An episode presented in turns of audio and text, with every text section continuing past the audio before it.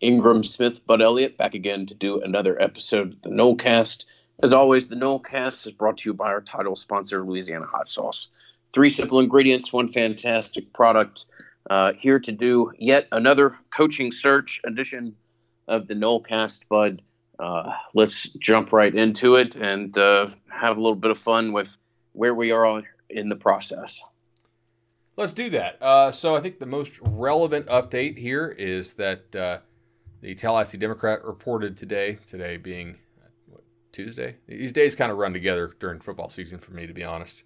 Um, the Tallahassee Democrat, who I believe we uh, we think is generally pretty accurate and plugged in on this, uh, reported that the search is likely to go uh, through the weekend. And uh, so let's let's discuss real quickly here what we think that means. Uh, the most obvious thing probably here uh, is that it suggests that FSU's head coach will be somebody who is involved in one of the conference championship games and thus uh, will not be taking the job before that conference championship game. That's pretty common sense to me. I can't think of a guy who has left before a conference title game who was a head coach. It, it would be really easy for me to negatively recruit you as a coach if you leave your team before its conference title game as the head coach. So just want to head that off here. But uh, who are some names, I, I, guess, who we would think that that could potentially be if it is somebody who is going to be involved in a conference title game?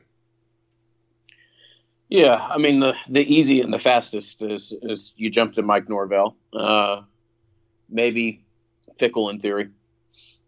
Kyle Whittingham is a name that I would like, uh, or let me rephrase that. I would give more support to that than maybe the gen, gen pop of college football uh, could possibly fall under that category, but I don't necessarily think that at this point in time he's a legitimate candidate or somebody that we should talk about. So, yeah, there's the three names that I'd immediately think of. Yeah, we know they're uh, looking maybe as a secondary too. option. You would think about Clemson coordinators. That that would be the only the only other group that I would throw into that that bunch. Yeah, and, and to be clear, I, I haven't heard anything about them doing the coordinator deal uh, at, at, at, this point. Very early on, there was some some scuttlebutt that they were looking into uh, Brent Venables at, at, Clemson, the defensive coordinator. But the indications that that we consistently get from the people who have been right on this, and by right I mean the people who never told us, "Hey, it's going to be Stoops," right? The, the people who said, "Hey, they're looking into guys like Kelly, Franklin, Campbell, Norvell." Those type of people, they consistently reiterate to us that Florida State's goal is to hire somebody with head coaching experience. Now, if that changes due to desperation or something like that, all right, I guess. But uh, yeah, I, I, think you're right there. Norvell, maybe Fickell. I don't think they got any traction with Whittingham. At least nobody's told me that. And uh, and I don't think Matt Rhule is really in the conversation. Uh, Jim McElwain, also in a, in a championship game this weekend, not uh, not likely to be involved in this process. The only other scenario here and I know we'll talk about him in a minute, just like we will Norvell, is if you have a guy like James Franklin, who a lot of people believe is probably waiting on USC to see if USC will open or not open, uh, if you can't get a, a, actual yes or no from Norvell as far as hey, come coach immediately because he's in a conference championship game, uh, maybe you could still also be waiting out something with that. And I know we'll discuss that more in a minute, but we do have two guys I think to cross off the board here uh, from last episode before we get before we get into the more substantial talk here. The first one yeah. is I'm sorry. Go ahead. No, I was just gonna say one of them I can do pretty easily. One of them personally I have a little bit of a heavy heart with the idea that Matt Campbell, for all intents and purposes, you can you can remove. Um, the other is Brian Kelly, somebody that we talked about, somebody that uh, you were always at a risk that was potentially negotiating for a better contract with his current employer but uh, a guy that perhaps there was a a mild amount of interest in. But at this point, I think you can remove Kelly from that list, and with the announcement of an extension for Campbell, you can all but certainly uh, remove him. I would agree with that. Uh, by the way, a tweet from uh, Dan Wolken, who uh, I know a lot of people don't like, but is plugged in with the coaches. I think that he tweets about a lot. Quote: Does Matt Campbell write thank you notes to all the ads who have gotten him raises? When will people learn the dude isn't leaving unless it's for a top notch Big Ten job or Notre Dame? That's what he tweeted today uh, after uh, Campbell signed his extension. So, I mean, granted, it'd be interesting to tweet that before uh, that happened, but uh, it does seem like that was the sentiment from people who are not Florida State people that, that they would be surprised if Campbell wanted to, to wade into the southeastern waters. And uh, a lot of people have consistently thought he would wait for a Big Ten job, which is one of the issues that we raised when discussing him on the show. Certainly, I, think would have been a really good coach at Florida State if they could get him. Recruiting wise, still a bit of a question in my mind there. Uh, yeah, with Brian Kelly, um, I I think that it's pretty likely he will sign some sort of extension with Notre Dame. So, uh, the next guy here on the list we need to talk about from last show, and I don't really have any new names to contribute other than if I could do last show over again, I might have spent like one more minute on Luke Fickell, maybe, but that seems, I don't know, a bit of a stretch. Uh, but one of the names we need to cover here again is James Franklin. So, uh, Noles247, who I feel like does a good job, uh, reported that FSU met with him over the weekend and it did not go well. Uh, and the source of that sort of not going well was over salary. Uh, but others have seemed to refute this report, at least via implication, not like out and out, hey, this didn't happen, but like others have reported that Franklin met with Penn State and then left to go to the Giants game where his former running back, Saquon Barkley, plays for the New York Giants. Uh, and it seemed like the wording of their tweets or their reports was like purposeful in leaving out any sort of meeting with Florida State. So, A, I have not been able to confirm that they met with Franklin, although it wouldn't surprise me if they did. And I, I don't think Noles 247 would run with that if it wasn't true. I have a little bit of skepticism that the, the issue was over salary. And the reason I have this skepticism, right, is if you're Florida State and you're sending out letters, people say, hey, like, we, we want you to donate a million bucks or we, we want you to donate this. And, uh, and, and, you know, Mark Stoops is out there allegedly telling people, hey, it seems like Florida State is big game hunting. And you have fired Willie Taggart and paid the, not paid yet, but intending to pay the buyout or most of it. And you know that people expect you to hit a home run.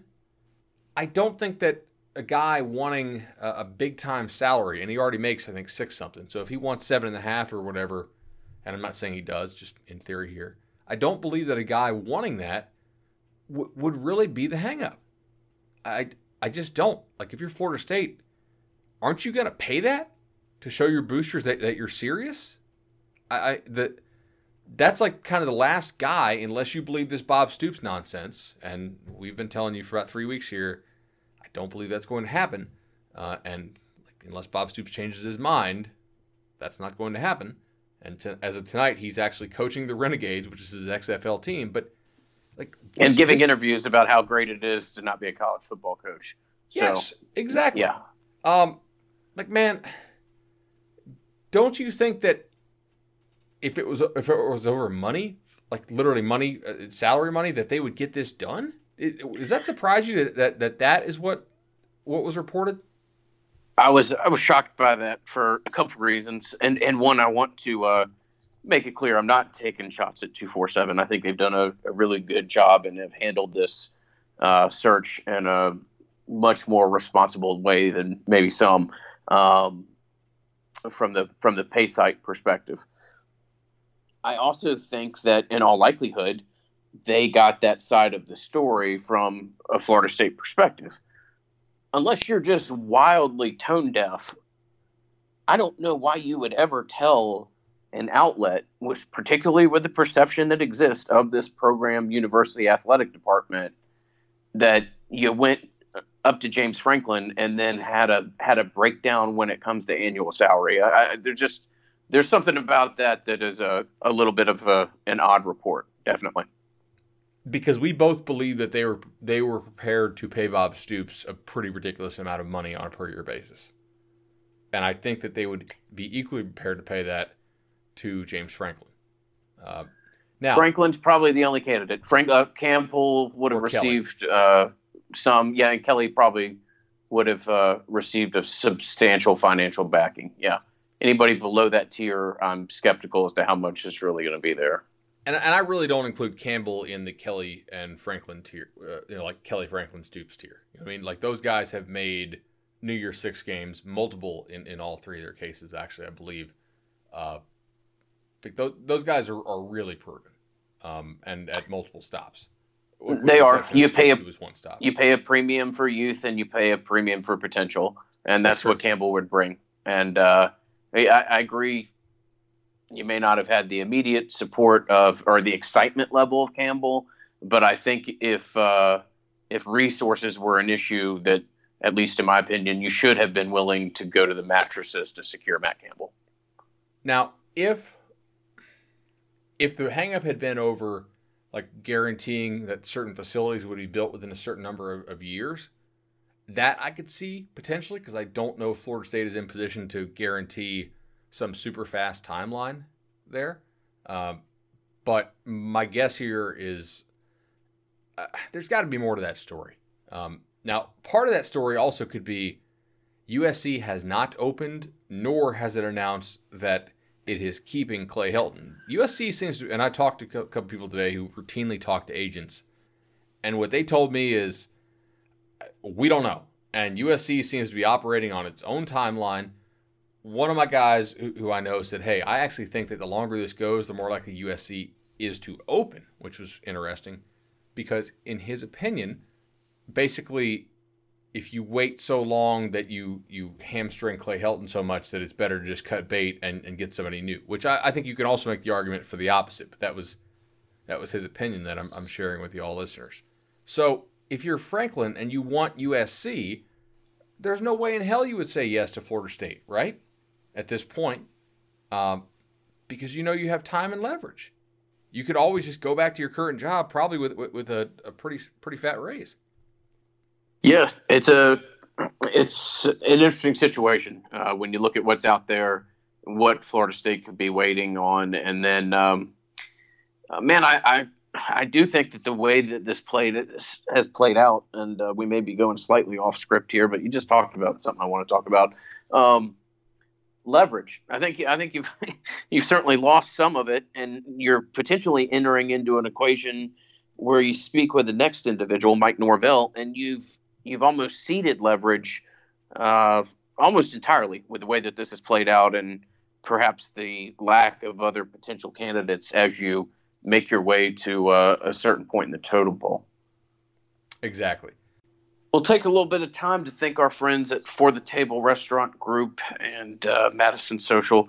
Uh, just been fantastic sponsors with us since day one. I've said this before, but uh, Madison Social is fantastic for any kind of Florida State sporting event. But in my mind, the real ideal situation is uh, is go down there for a road basketball game, such as tonight. Florida State's playing Indiana, and there's probably no other place that I'd be as posted up at the bar uh, watching this game. And uh, basketball season, thank Madison Social, thank Centrale, thank Township. Fantastic uh, opportunities. And as always, uh, great opportunity if you're doing any kind of event planning or catering. Uh, work with the same individual that we've been so fortunate to do so for four years now, Matt Thompson. Contact Matt, Matt at forthetablehospitality.com. Again, Matt Thompson, Matt at forthetablehospitality.com. All right, so uh, I can't fully rule out James Franklin. Um, I don't think it's real likely at this point, but I can't tell you that it is 100% dead as we record tonight. Um, I don't think I don't think you, you can either, right? Just, uh, full disclosure here, we both had really busy work days, and we have not had a whole lot of time to swap notes before doing this. Uh, no, I, I, won't rule it out, but I would be very speculative at this point of James Franklin as to um, as to who exactly you're negotiating for. It's the same thing we talked about two weeks. You know, uh, you're you're likely you have the potential of getting cut by either side of the sword, both uh, another potential opening or him uh, sweetening his own contract for his current employer. So uh, it's a risky situation. You would have to have some very real assurances that uh, that you have a legitimate chance of closing this deal rather quickly uh, with James Franklin. I would not let something like that linger on. All right, so uh, Mike Norvell. Mike Norvell was the fourth guy we talked about last week. Uh, he has Memphis up to the 14th rated SP Plus team in the nation. SP Plus is an opponent adjusted uh, metric that we like to use, and it it, uh, it aligns pretty closely with what with what Vegas uh, has as well, and, and is is just a good thing. We, we use a lot of a lot of their stats in our show. Has beaten several ranked teams this year, and uh, they're going to be playing for the the AAC title next, th- this weekend.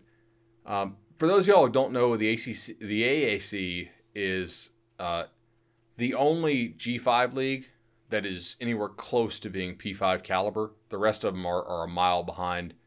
Uh, in my numbers, the AAC was not quite there with the ACC this year, but if you pull out UConn, it's actually a little bit better. Uh, so that was interesting. Um, course, you can't pull out UConn because eight of their games in the year are going to be against UConn, not one team playing them eight times, obviously. But uh, so let's let's see what we've learned about Mike Norvell. Uh, if you want more details about Norvell as a coach, you can go back to the last episode. This is more about what we've learned about FSU and Norvell. So uh, we do have a pretty good Memphis source here who is connected there. Uh, source believes that uh, if Mike Norvell is offered, uh, he will take the job, uh, and that source believes that is what Memphis believes as well. I can only speculate that, look, it's right for Norvell to tell Memphis, hey, if they offer me, I'm going to take the job because clearly this is going to put Memphis in a, in a hiring hole as well because they're not going to be able to start their search basically until after, like, start their search until after their conference championship game uh, commences. Uh, that Memphis source also believes that Norvell is probably going to leave. Not, not, not specifically for Florida State, uh, but uh, I have some reason to think it might specifically be for Florida State. Uh, does FSU know that it has Mike Norvell if it wants him? Again, I have reason to believe that Florida State knows he would accept the job if offered. Um, Ole Miss definitely has interest. I was able to to get that today. But does Norvell have real interest in Ole Miss? Uh, that is a question that I uh, first of all, I think you will hear that Norvell has Memphis or ha- has interest in Ole Miss, but Ingram, I am not convinced that he has real interest in Ole Miss. Um, I think it would be smart for him to float that out there uh, to be used in contract negotiations leverage against Florida State. But this is an interesting question for me here. Does either side really have the leverage here? Norvell probably knows that FSU doesn't have much in the way of other options. But FSU also knows that these other jobs that Norvell could potentially try to play as leverage are nowhere close to the caliber of a job that Florida State is, right? It, it I mean, Missouri, Arkansas, Ole Miss are not anywhere close to FSU level jobs. And even if one of those schools was offering a million more, I still don't believe that's enough to bridge a gap between Florida State and, and those other schools. So it's kind of interesting here. I don't think either side really has much leverage over the other side. Uh, and both sides will be interested in getting a deal done uh, quickly as opposed to having this thing dragged out because the, there's only one recruiting weekend left. There's some thought that Norvell had some uh, negative feelings about Ole Miss last time around, but I don't know if those feelings are still the same. Uh, I'm also I can't say 100% sure, but I'm pretty damn sure he has not interviewed with Memphis, or excuse me, with, with, with Miss. Not interviewed with, with Ole Miss. Um, and I don't think he's really interviewed with anybody else. So that's certainly a, a, a point in Florida State's favor. Uh, we do know that Florida State vetted him, obviously. Uh, because of, of exceptionally well, like to, to great lengths. We can tell you that Florida State uh, vetted Norvell and looked for and tried to address every possible thing that could be out there, and uh, they feel like yeah, they, they were really looking for they were they were looking to chase down rumors right that that are out there. Yeah, um, with hundred percent confidence. We yeah. can tell you that, and uh, we can tell you that they think that they have really good people when it comes to that, and that uh, there was nothing found that would disqualify him from a job like that, and that's something um, that, well, it's just something that has transpired, and something I'd be telling you whether or not I thought he was Florida State's top candidate or if he was, uh, you know, fourth or fifth on the list. It's a it's a guy that has grown on them in the process, and it's a guy that they uh, took uh, very seriously from a, an early stage. Um, the issue of leverage, what I just talked about, I, you know, I'm not necessarily saying that Norvell has all of the leverage. I'm just saying you you are now entering into a place where you ceded an awful lot of leverage away. And when you're talking to an individual who's repped by Jimmy Sexton, he's going to beat you over the head with anything possible. And uh, he will certainly be aware that, you know, this is kind of uh, not necessarily the last person on Florida State's, you know, tier one of candidates, because he's not, but that there's a little bit of a fairly precipitous drop off between Mike Norvell and possibly where Florida State goes after this. Uh, so I, I, don't think it'll be a fun negotiation. I agree with you that I think both parties will uh, either look at each other and uh, you know decide to to either get married immediately or, or walk in another direction pretty quickly. This I don't think would be some kind of prolonged uh, negotiation because it simply can't be. I, I would agree with that. Okay, so uh, we're, we're thinking that uh, if you had to put your money on it, you would probably put it on Norvell. I'm not ready to say that I'm guaranteeing it's going to be Norvell at this point, but I, like, are you ready to say? Would you? Let, us play this game. Would you take Norvell or the field at this point? Literally Norvell or anybody else. I'd probably take Mike Norvell. I would. I think that's. I think that's also where I, I would place my chips. Uh, real. We have a lot of, of listener questions tonight from our uh, our Patreon. Again, that is Patreon dot com slash Nolecast. And uh, luckily, we're able to address a lot of them in the the uh, the open portion of the show. But let, us take some questions here. First one, of course, would would be uh, would Norvell actually be a hit? Um, I have some mixed thoughts on this.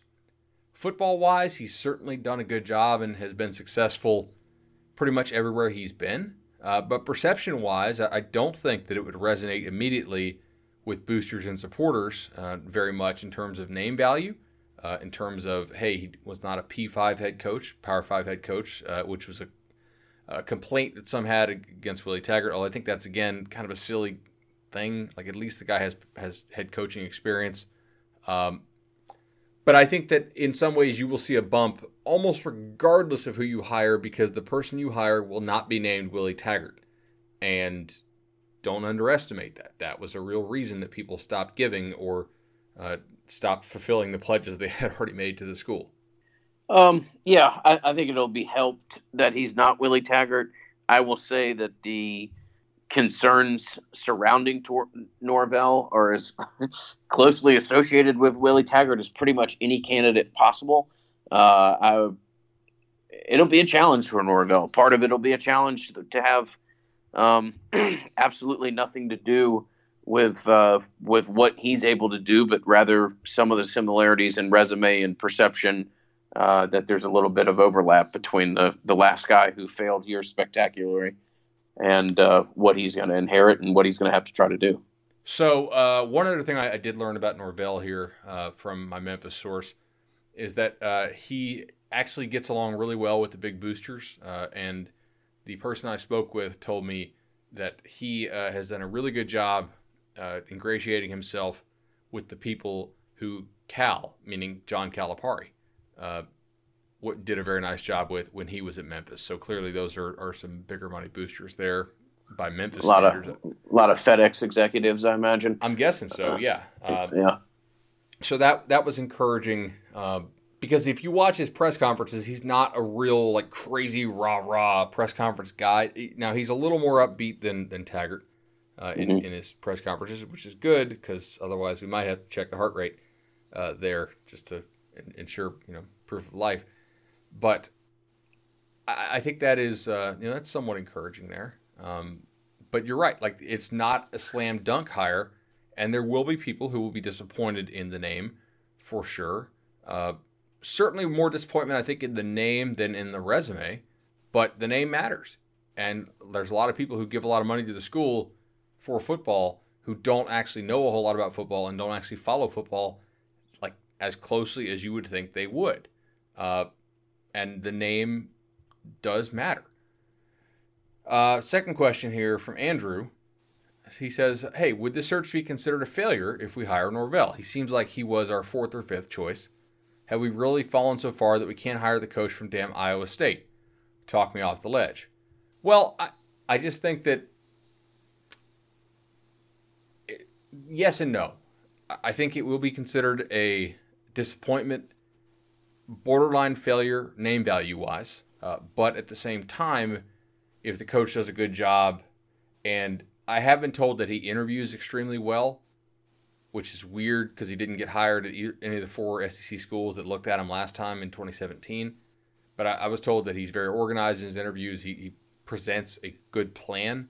Uh, and if he's able to follow through on that plan some, I think people would eventually come, you know, come around on the hire. Was he the fourth or fifth choice? Yeah, I think so, for sure. Uh, I mean, if you acknowledge Bob Stoops was one, and then probably what Franklin Kelly two, three, then you're saying either Norvell or Campbell or Campbell or Norvell in some order there, most likely uh, as your four or five. So yeah, I think that would be accurate to say that he's the fourth or fifth choice, right? I think that's fair. I think there would be uh, some hesitation about that. I think one thing that he could do uh, that I kind of probably tried to allude to this last podcast and was uh, surprise, surprise, a little bit verbally clunky in what I was trying to convey. Uh, but he has uh, he's done such a good job of identifying talent. Talent's gotten hired away from him. Uh, where I do think people would be real excited is when it comes to Norvell putting together a staff. And if he's able to bring back some of the people uh, that have left him for bigger jobs over the past 18 months, if he's able to capitalize on the strength that he has as a young coach and he has his finger on the assistant landscape as, as well as probably anybody that we're going to discuss tonight, uh, then that could be a way that you see a lot of real optimism uh, come into the, the hire that maybe wouldn't necessarily be associated uh, with the day one announcement. I, I think that that's an important quality to have in, in a head coach for sure. Um, additionally, like my, my question to you is if Auburn opened up, do you think Auburn would be able to get Matt Campbell? I, I, I think that there is legitimately a, a, a real thing here with him not wanting to coach in the Southeast.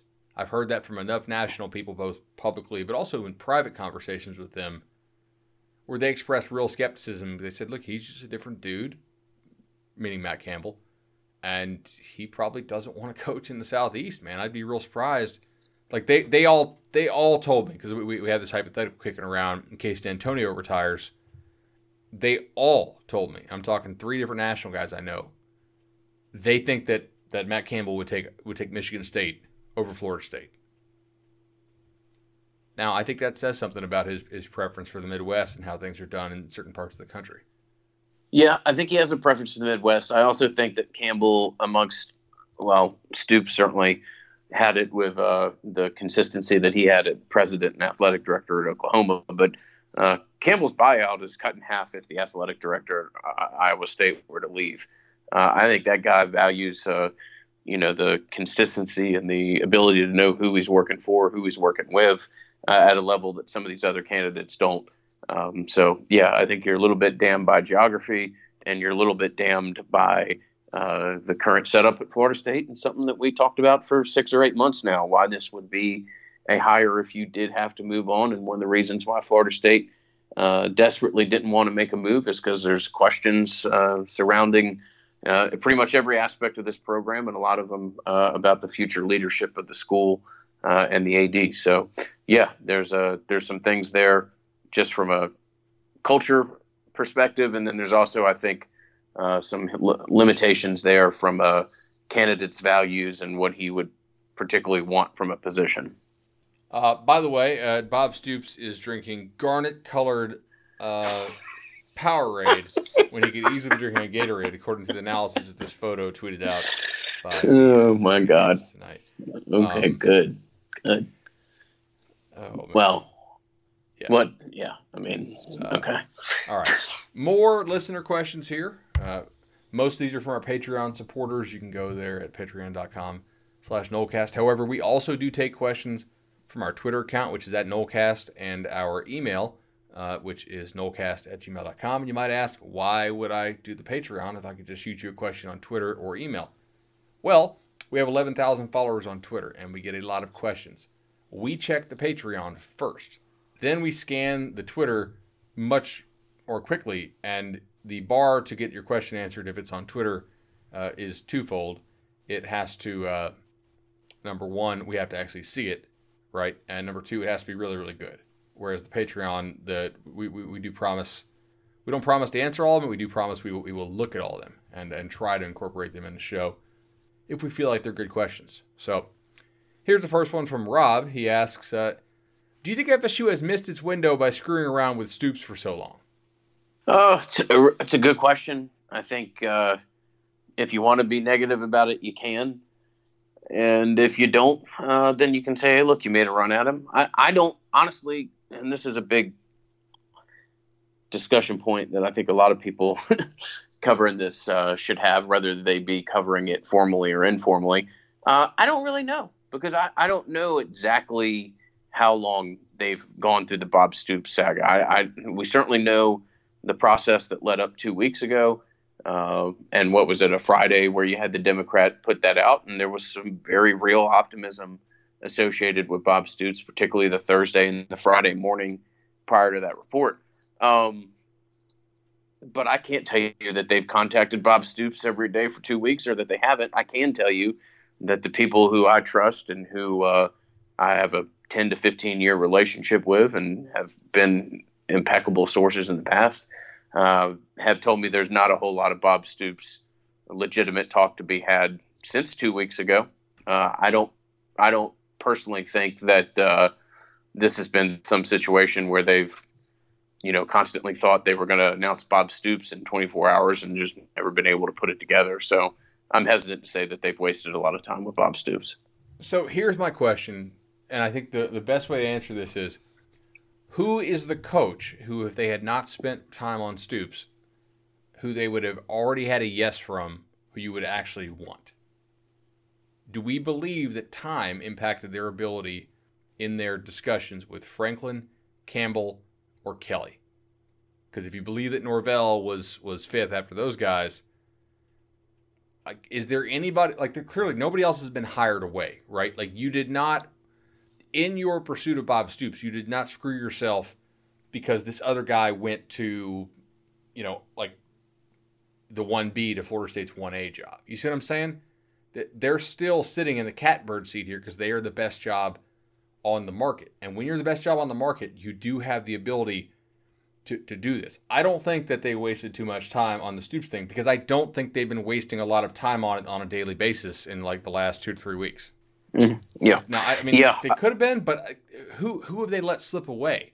Who who did they fail to hire because they were spending time on it? That's my question. Like, do I think it was probably silly to like? Do I think their level of confidence in their ability to get Stoops was too high? I do, but I don't think that that impacted their ability to get other coaches.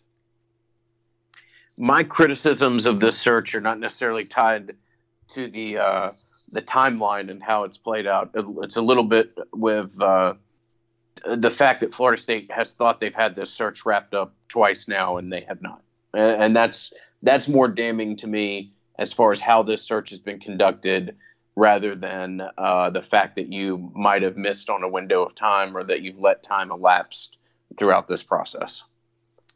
That's fair. You know, Ingram, the the choice of, of a lawyer is really important, and the choice of a family law attorney is arguably even more important. This is such a, a, an important issue. It's something that's really key to get right the first time because it's hard to get things modified after they've been set in stone. You and your spouse, look, you may have the general terms agreed on, but you know that like property division issues, they're, they're not modifiable. You know who knows this? Travis Johnson. Travis Johnson is a proud sponsor of the Nolecast. Florida State grad. He has over a decade of experience in the field of family law. He's actually one of a very few board certified family law attorneys in the state of Florida. Cases throughout the state. You can give Travis a call 850 435 9919. Divorce, issues dividing property, child support or visitation, alimony, maybe you need an existing order modified or, or enforced. Travis is is an expert in this field.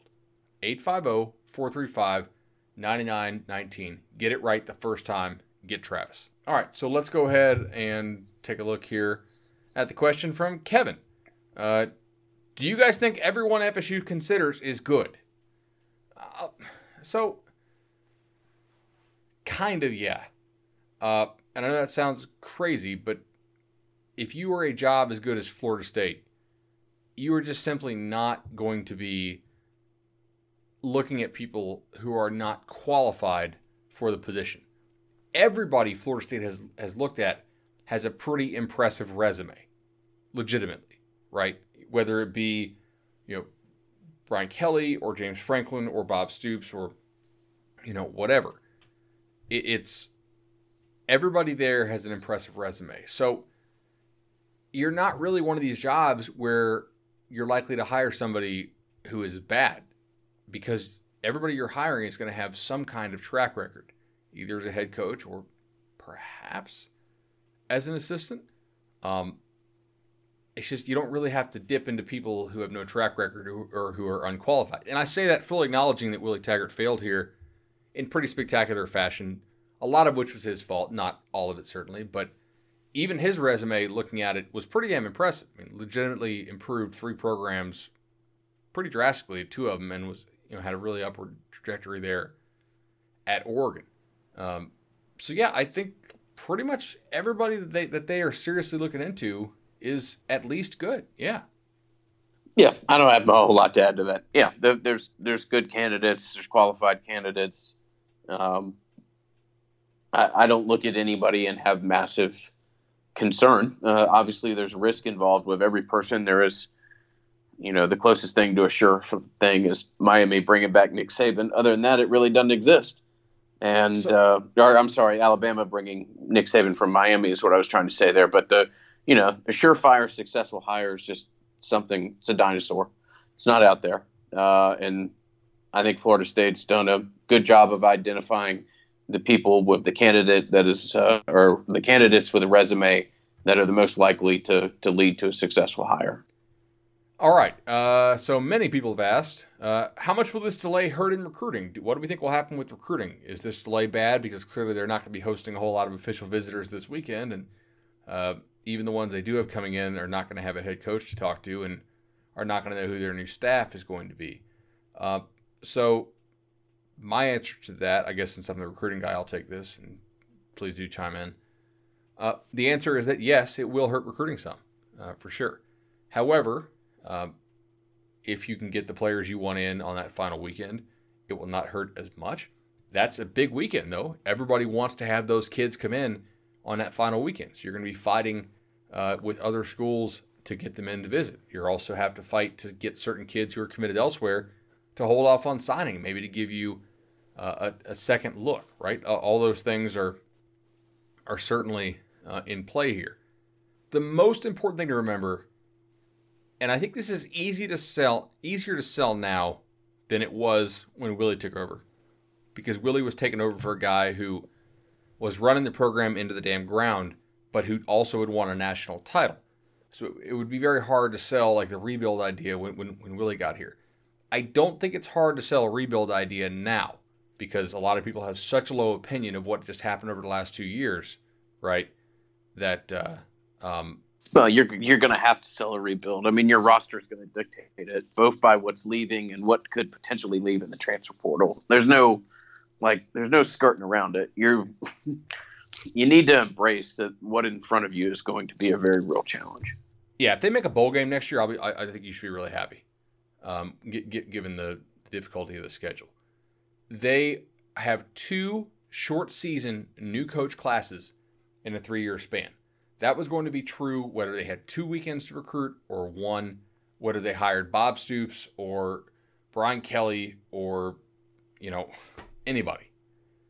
This is going to be a rebuild job because you have two short season classes with the with the new early signing period in a three year span. The attrition rates on these classes are going to be sky high.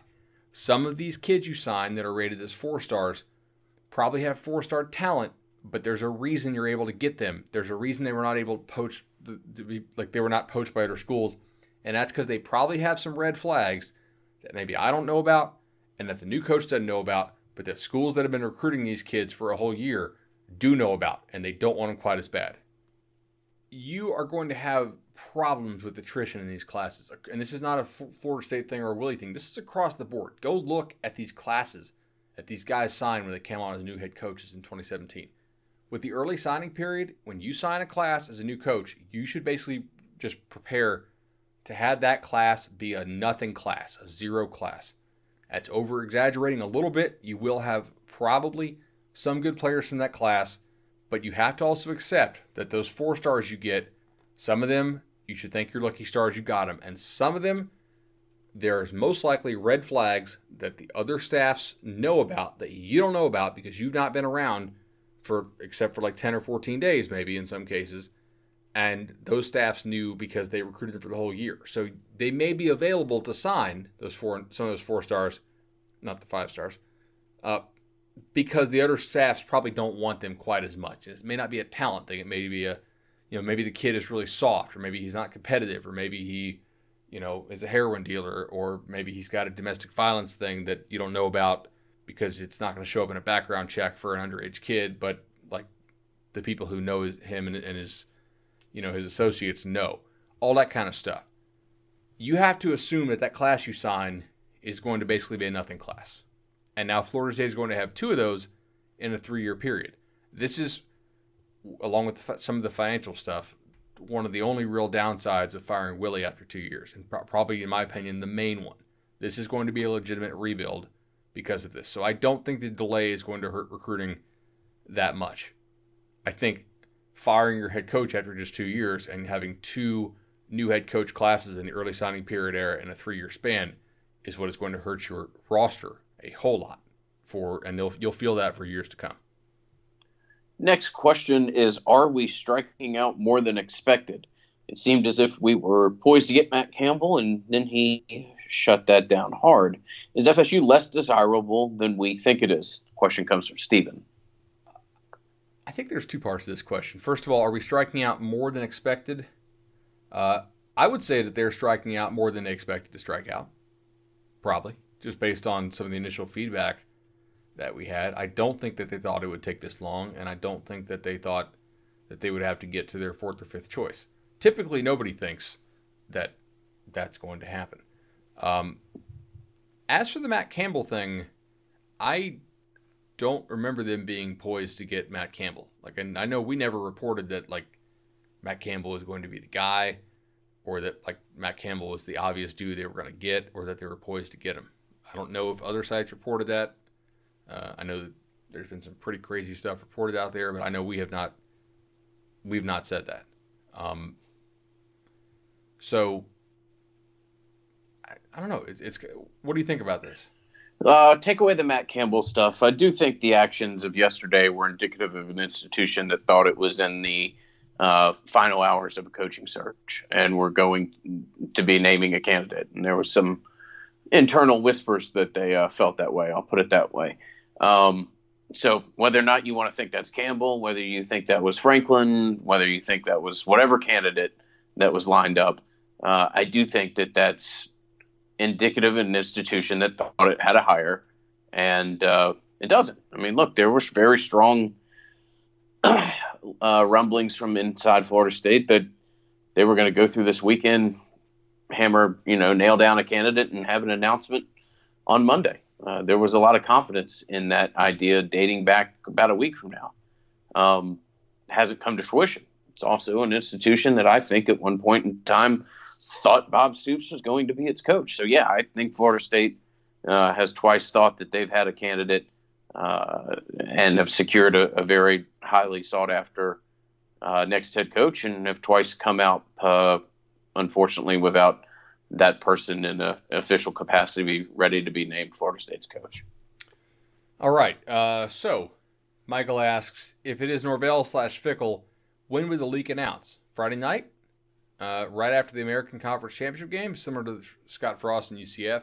So Scott Frost, uh, if you guys recall, uh, he coached in the American Conference Championship game, and then it was actually announced, in the, not announced, but it leaked in the third quarter that he had agreed to the deal with Nebraska, and he was kind of pissed off about that in the post game. But I, I mean, I don't know why he'd be pissed. Like it's not like he can control that narrative once he said yes to somebody. Uh, if he's already given a firm yes before the game is played, then I think there's a good chance it would leak during a game or, or just right after. If not, then maybe that night or uh, the next day or the Monday. Uh, as soon as Florida State has a head coach and it is sure that it has a legally binding uh, contract with a head coach, I think you'll hear about it pretty shortly thereafter. Uh, it is to their advantage. They want that word out there. They need that word out there. They need to transition into recruiting. Uh, I don't think there'll be a very prolonged period of time between agreement and news becoming uh, pretty readily available about who the next coach will be. All right. Uh, so Chris Snow says, "Hey, the timing of all this doesn't look good from the outside. Tell me the situation has not turned into a Tennessee mess, please." Uh, good luck. Good, good news. It has not. It is not even maybe a third or a quarter of the Tennessee mess. Tennessee was out there offering the job, literally offering the job to like nine or ten people. I think Florida State's offered the job to maybe two people at this point. Um, I would say three. Okay. So yeah, nowhere near close to what Tennessee uh, did. Tennessee also fired its AD during the middle of the search, called him off the road as he was finalizing a contract because a former head coach had staged a coup to hire the defensive coordinator from Alabama. I mean, like, seriously. Uh, no, te- and and you actually had like legitimate websites reporting Jon Gruden stuff deep into the Tennessee search, and there's no evidence that Gruden wants to coach college football at all, especially not at Tennessee, with the exception of his wife was a cheerleader there, right? So, yeah, uh, no, th- you guys don't need to worry. This is not a Jon Gruden type thing at all, or excuse me, this is not a Tennessee type type search at all. Um, not a Tennessee search. I do have concerns about uh, in about some of the internal cohesion of uh, Florida State's supporters if this search were to go on a whole lot longer.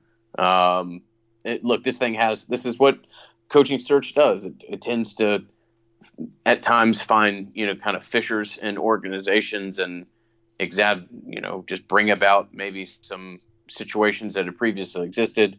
Uh, I do think it's better for Florida State for everybody to not go into kind of round three of the search and uh, if it were to do that, then I think hypothetically that those who are making the search that perhaps the pool would broaden a little bit more as to who's involved in it. Just just my opinion. All right. I don't disagree with that. I peeked ahead at the questions. I think that is something that we can also discuss here in just a minute. Uh, so, Kesna asks um, if we can't get Big Game Bob, Franklin, or Campbell, would we be better off letting Odell keep as much of the class together and care for the program until the new AD and president are hired. Feels like all the other candidates are more likely to bust than boom. Uh, no, I, I think there's several other guys who you could go offer the job to that I would rather have than Odell. Uh, my opinion of Odell as a head coach continues to decline, actually, and it wasn't very high to start with. But kicking a field goal down 23 points, I mean, what, what the hell are you doing? That's that's terrible. Like you're an interim coach. Act like an interim coach. Play with some aggressiveness and, and, and some fire. Uh, by the way, Florida State was not dead last in the nation in penalties when Taggart left. They were actually making some okay progress in that area, and uh, they have gone on to commit a lot more penalties per game while drastically decreasing how many plays they run per game uh, under uh, under Odell, and are now finished dead last in the nation in penalties for the regular season. So it's actually gotten worse uh, under Odell. Just to reiterate, if you are new to the podcast, uh, we had discussed a certain line in the sand where you would just go ahead and hire Odell as your head coach. You couldn't announce that he's basically a short term guy. You would have to give him a contract, like a four year deal. It just wouldn't be guaranteed like a typical head coach because in no way is he qualified to be a head coach at all, right? So you would give him a contract that kind of reflects that. One that you'd be easy to get out of in a year or two uh, once you have a new president and AD in place. Of course, if you're really new to the show or if you're you know, not an FSU fan and you're listening, we don't think Florida State's president and AD are long for the program. uh, and that's informed speculation. So, uh, no, I, I don't think that the line is big game Bob Franklin Campbell. In fact, uh, I would much rather have Norvell than Odell. I'd honestly, I'd rather have Fickell uh, than Norvell. I would even take a guy like a Billy Napier over Odell, uh, who I know is being looked at for the Ole Miss job. Uh, I don't think I would take Willie Fritz necessarily because I'm not sure that recruiting wise he could get it done. I, I would not take Lane Kiffin because I know guys who have worked on that staff. And uh, somebody tonight described that to me, college coach I've known for a long time who is also an FSU fan. Uh, and he said, Please God, no, I will go buy a Gators polo. That would be like the white Willie Taggart. And like this organization wise, please tell me that's not true. Because there was some rumor that Florida State was going to hire Kiffin. So he had called me. Uh, yeah. So uh, I I would probably not take Kiffin. I would I would rather have Odell just for the very short term to to get your house in order. But there's other guys I would also rather have a Rodell who I think Florida State could get. Yeah, it's unfortunate. I think uh, Odell Haggins is one of my favorite people that's been involved in Florida State football. He's an absolute legend of the program. I think it's been kind of an unfair situation with how he's been thrown into this and is, um, you know, uh, has done the best that he can and has served as a as a kind of a calming influence uh, at two different times in his career. And I think Odell should. Uh,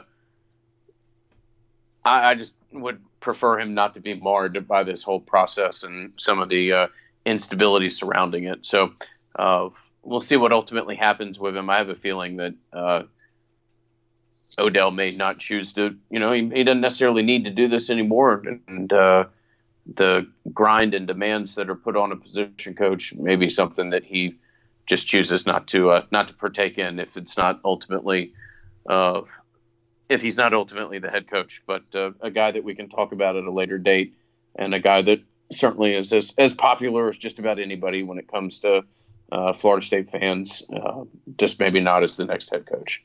Oh, hey, uh, here's something for you. It isn't it just weird that like the number one reason why you would hire somebody is the ease of firing them. Like, well, that's that's that the whole thing. I, it's not a great plan. Freaking disrespectful. I don't want to hire Odell because I can have him for 18 months and then tell him to leave. No, I, I just I'd rather not do him like that. I, I would. I, I just don't think that. Oh well, let's hire Odell because you know, we won't have to have a big buyout, and you can give him kind of a medium-sized golden parachute or something like that. I, I just it's not not the way that I would prefer for Odell Haggins' uh, final stretch of his career at Florida State to go. I totally agree. All right. Uh, so this is from Johnny and many others. Do you believe there was really go- going to be an introduction Monday or Tuesday since the field was painted and the Champions Club was set up? If so, what the heck happened? I'll let you take the lead on this one. I'm really not sure what they were going to do there. Um, yeah, it's my opinion that they were that that was an institution that thought it would be announcing its head coach. I do think that. Uh, I think that there were some at Florida State that thought that a name could leak uh, Monday afternoon at some time, and it didn't.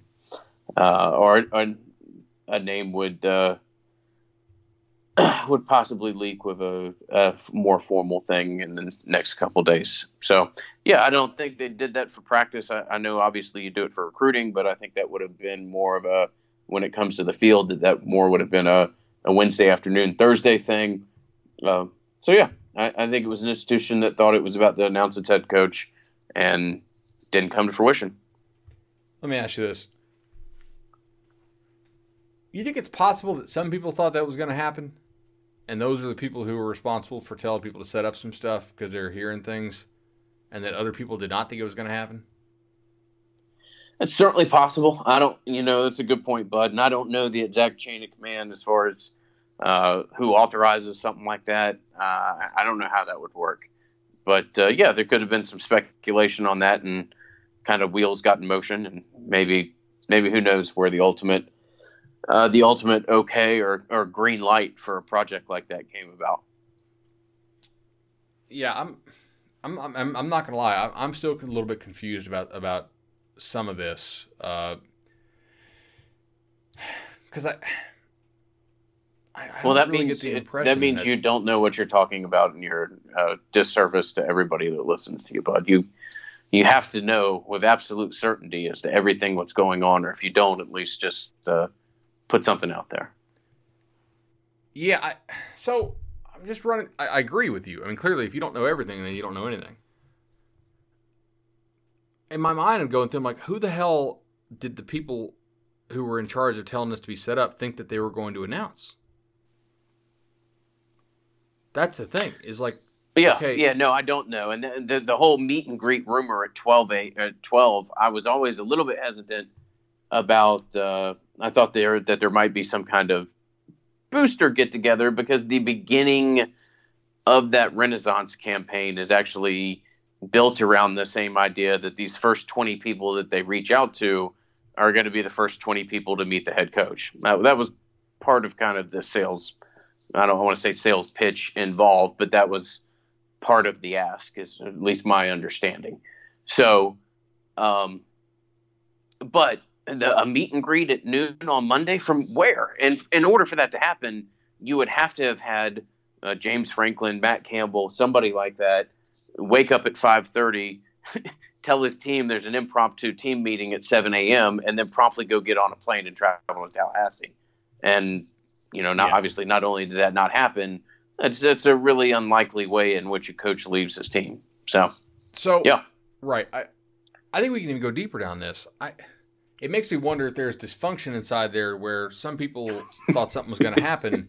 So, hypothetically, maybe they know they already have a yes from Norvell. I, I don't think that they know that, but I, I think they have a pretty good feeling that if they offer him the job, he's going to take it. Right? That's a reasonable assumption for Florida State to make based on what I know. Do you think that maybe word got around, right? That like, hey, they they they, they got a yes, and then it got down, hey, like we need to set up Champions Club, that, that kind of stuff for, for, for the press conference like we did last time. I I'm a little confused on exactly how that happened. Um, and I, with the other two, I, I don't believe that they were close to getting a yes from Campbell or, or Franklin. So I'm kind of like, who the hell did they, did they did they think they got a yes from, right, or misinterpreted yes from, in order to set that up? Mm-hmm. And yeah, that's a good question. Who ordered the code red? Who did order the code red? All right. Uh, good movie. All right, guys, short interlude here to let you know that the Nolecast is also brought to you by Resolution Home Loans, a proud sponsor of the Nolecast now in their, in their third season. Uh, more than 40 Nolecast listeners have got their home through Resolution Home Loans, and of course, I did as well. You can get in contact with those guys, Shannon Young, 844 FSU Loan, that's 844 FSU Loan, or go to FSUHomeLoans.com. They'll hook you up with a, with a great rate, also some nice Florida State conversation. You can kind of discuss your sorrows about the coaching search and, and the current state of the program with them if you so choose. I, I know Shannon is always up for that conversation. And uh, on the loan front, a true professional, a guy who knows what he's doing, is going to walk you through the process, give you exactly how much information you need, and help you get a great rate. Really stays on top of things. So 844 FSU Loan or FSUHomeLoans.com. Dane asks, I believe that's how we say it. D A I N? Dane? Uh, yeah. If Norvell comes to Florida State, who would, you, and by the way, many other people have asked this question too, so good question by Dane. Uh, if Norvell comes to Florida State, who would you expect him to bring on his current or past staffs? I'm actually not sure who he would bring from his past staffs. He's had, what was it, seven or eight guys hired away in two off seasons. Uh, I believe two Power Five jobs, which is pretty impressive. Uh, two names I know that I've been pretty impressed with uh, this year. Number one, uh, I've actually watched a decent amount of Memphis, and some of their past defensive numbers have not been that great, but I think part of that is they've had some injuries in secondary. And I don't know their secondary talent's amazing. But I will say Memphis doesn't typically have a whole lot of guys just running wide open. They they do pick some balls off. I think they match routes well. They look like they're fairly well coached. Adam Fuller is is their DC, he came over from Marshall, and I know Marshall had a pretty good defense prior to that. I don't know how old he is. He's not like super old. Uh, he got his bachelor's in 1998, so That probably makes him 30 or a 43, 44. Uh, I I would guess that he would take take Adam Fuller. The other guy I think people should be pretty uh, pretty impressed with because Ole Miss or excuse me Memphis had to replace uh, four offensive linemen uh, this year, I believe, and yet their offensive line still looks pretty good most weeks. Is uh, Ryan Silverfield, who's their offensive line coach, also their run game coordinator and the uh, quote unquote deputy head coach. He's a guy that I think Norvell uh, would certainly want to bring. So, uh, and he's he's actually been with Norvell for three seasons at Memphis. Um, so yeah, th- those are two guys who I, I think he would definitely uh, want to look into bringing. Other guys, I actually need to do more research into figuring out like who are his real core dudes. You know, he's had so much turnover and positive turnover, I think, because of, of the destinations of where these guys were going. But he's had a lot of turnover, so it's tough to tell exactly who he would bring. But those two, I think, are two he would likely uh, look to bring, in my opinion. Yeah, uh, rumor is that he's a he's a you know not necessarily an easy guy to work for, but a good guy to work for. Eh, fairly well respected in the industry. The idea uh, that he would be able to bring some of these guys, I, I don't think is pie in the sky or necessarily trying to convince yourself into an optimism that uh, not there. Um, we'll have to see. We'll have to see if he is the coach, uh, how much success he has, and also what kind of uh, you know financial leverage he has, and uh, what he's able to offer some of these assistants. Okay, uh, so Les says, uh, how do you think Coburn and Thrasher impacted this coaching search? Both the inexperience in athletics and the uncertainty of how long they'll be at FSU, or would you say our current situation with lack of recruiting and success has played a bigger part in the trouble with the big names? You want this one to start, or you want me to take it? Uh, yeah, it's a good question. I mean, I think Coburn, Thrasher, and, and Burr have certainly been the three that have been, you know, the the main pilots of the ship uh, with the with the search firm as well. Um, I, I don't want to keep being real negative, but yeah, I, I, think there are aspects of the search that are indicative of individuals in an institution that hasn't gone through something like this in a real long time, and people who are leading it that haven't been high level, you know, uh, ads are really familiar with this process, and I think maybe some of the look, I'm not trying, I'm not calling John Thrasher or, or Coburn naive individuals, but there's some aspects of this that uh, maybe more experienced individuals would have would have handled a little bit differently. I think that Thrasher and Coburn are the number one deterrent in this search, and I don't think that they're bad people. I think they're really smart people. I think they care deeply about Florida State. But people know they're not going to be there for the long term. If you're looking at changing jobs, you don't get to do this that often as a head coach. You're going to look pretty deeply into this. You're going to say, well, damn, I love what these guys are telling me, but the new president and the new AD might not agree with this at all. Mm-hmm. And you, you know, as a coach, man, new ADs, they usually want to get their own coach in there, somebody they know, somebody who can put their own stamp on the program.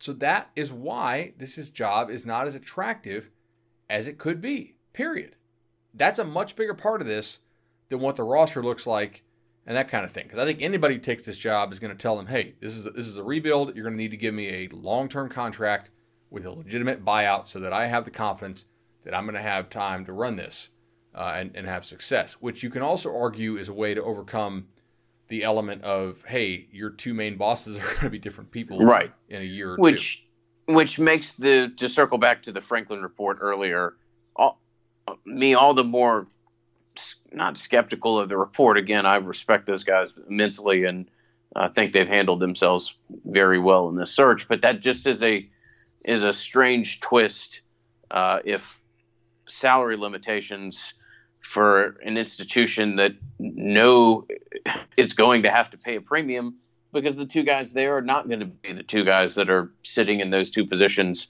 in in 24 months, and almost anybody that they sit in front of uh, are well aware of that. And you're going to have to throw money at the problem to uh, to kind of remove some of the ambiguity, as some of the certainty that exists uh, with the position. So, yeah.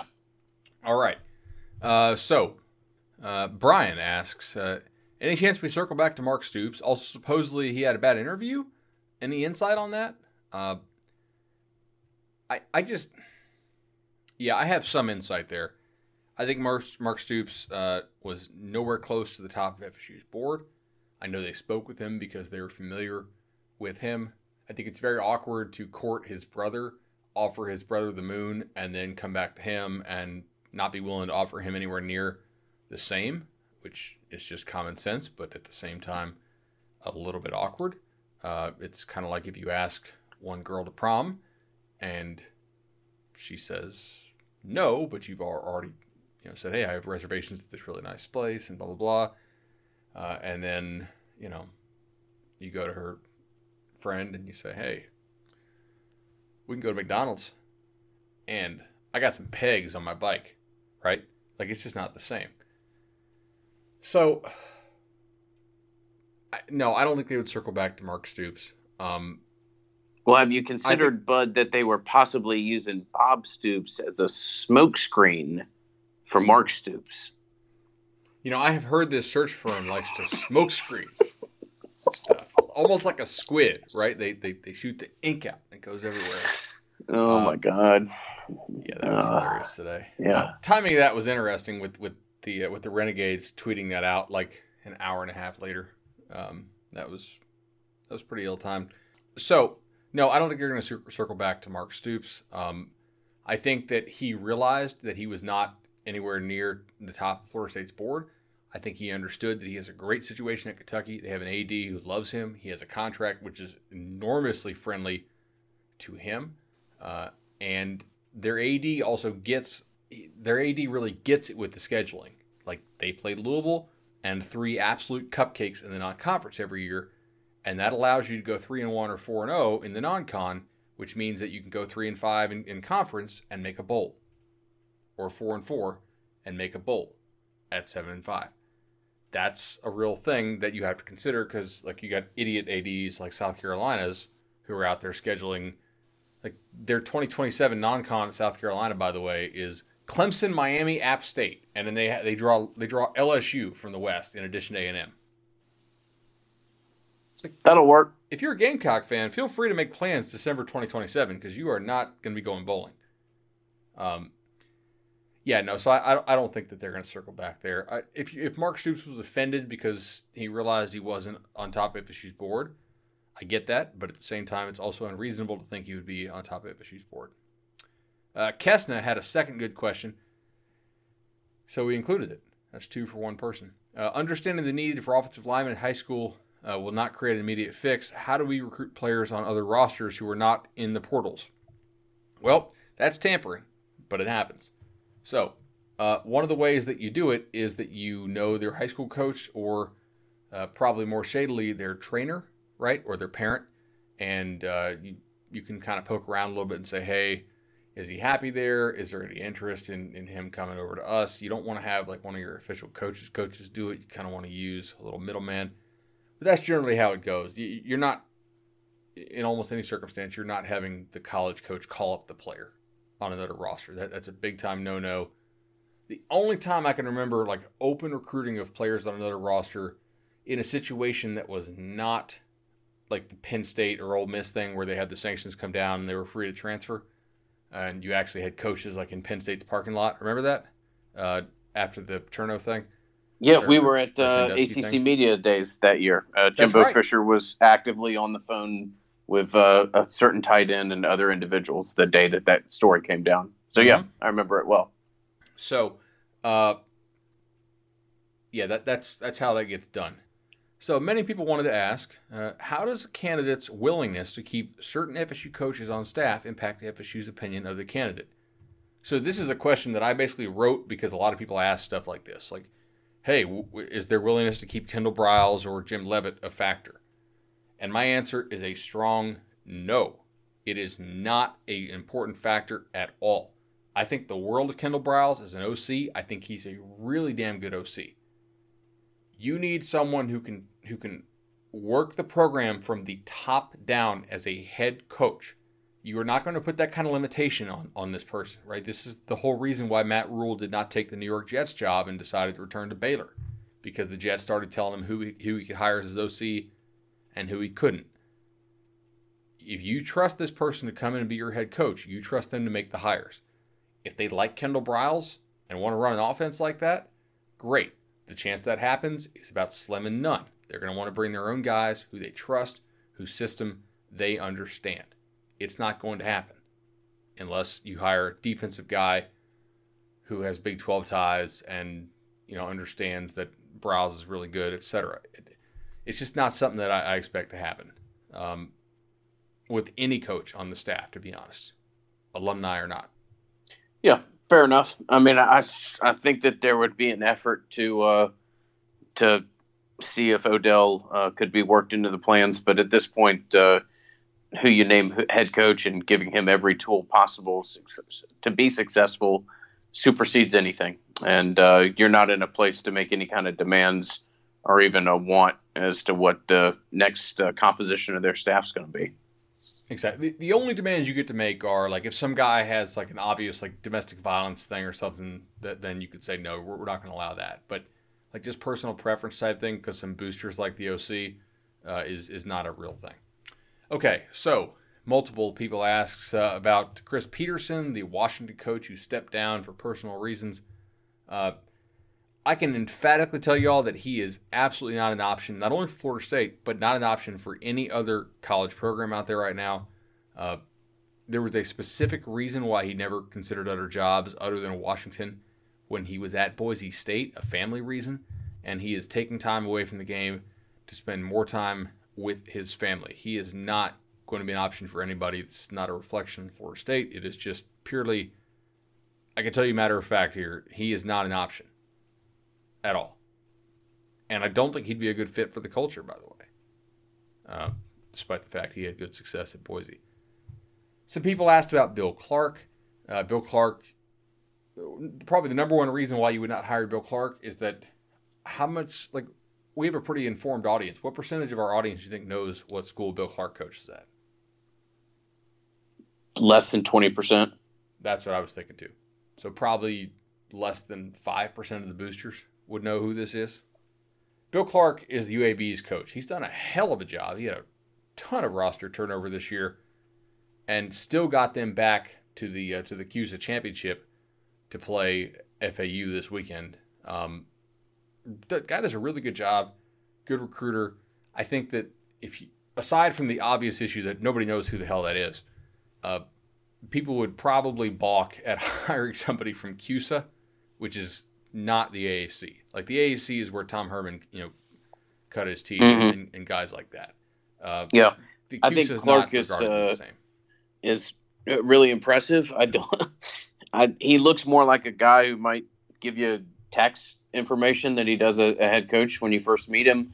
Uh, I I think he'll be successful. I think he'll get a, a good job. I I don't think right now, and I don't think Florida State is the the place where that job will come from. He looks like a thousand percent more like a college football coach when he wears a hat. If I was his agent, I would tell him. True. Yeah, I would tell him wear a hat pretty much all the time. Yeah, don't take it off. Yeah, like Just all interviews wear, are going to be done outside. We're wearing a hat nonstop. He, he's a guy who just needs a hat. Uh, him, Jordan Spieth as well. I think is, is one of those dudes. My wife says uh, she's like, oh, without a hat, no. Uh, and then also Jimbo, clearly. Uh, so those are the questions tonight. And uh, yeah, I think it was a pretty solid show overall. We encourage everybody to follow us on Twitter at Nolecast.